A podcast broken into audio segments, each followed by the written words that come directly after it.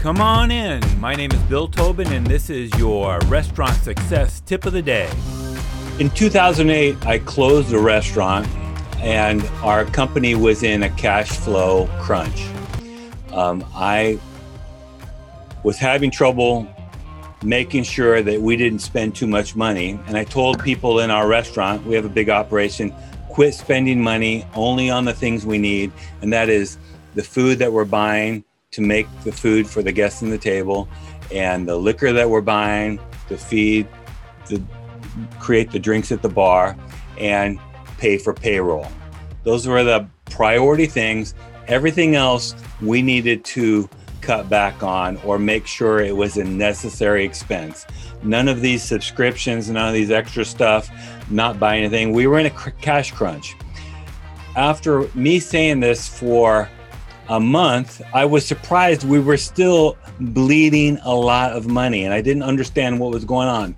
So I told all of my staff, no money. I called up my vendors and I said, I don't want to do anything else on credit.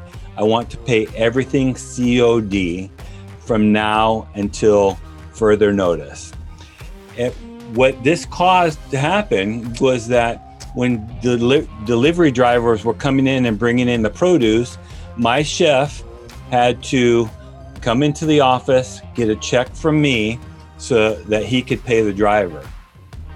If the broadline distributor was coming in, he had they need to get a check.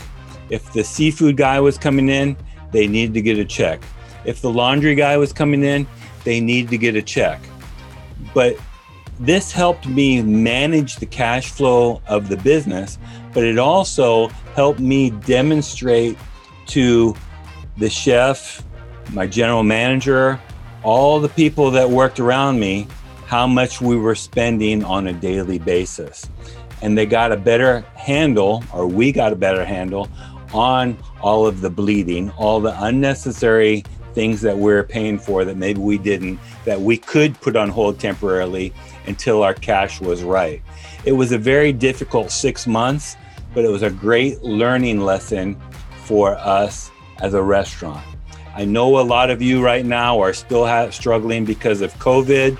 And I think if you're not already on COD, it might be something that you want to do to get control of your cash flow and your finances. So, your task for today consider putting yourself on cash on delivery, COD, to get control of your cash flow and finances. Now, go make it happen. Do you have a comment or a tip for restaurant leaders? Text me at 808 201 0550 or find me at restaurantleadership365.com. This is Bill Tobin. Thanks for coming in. See you tomorrow.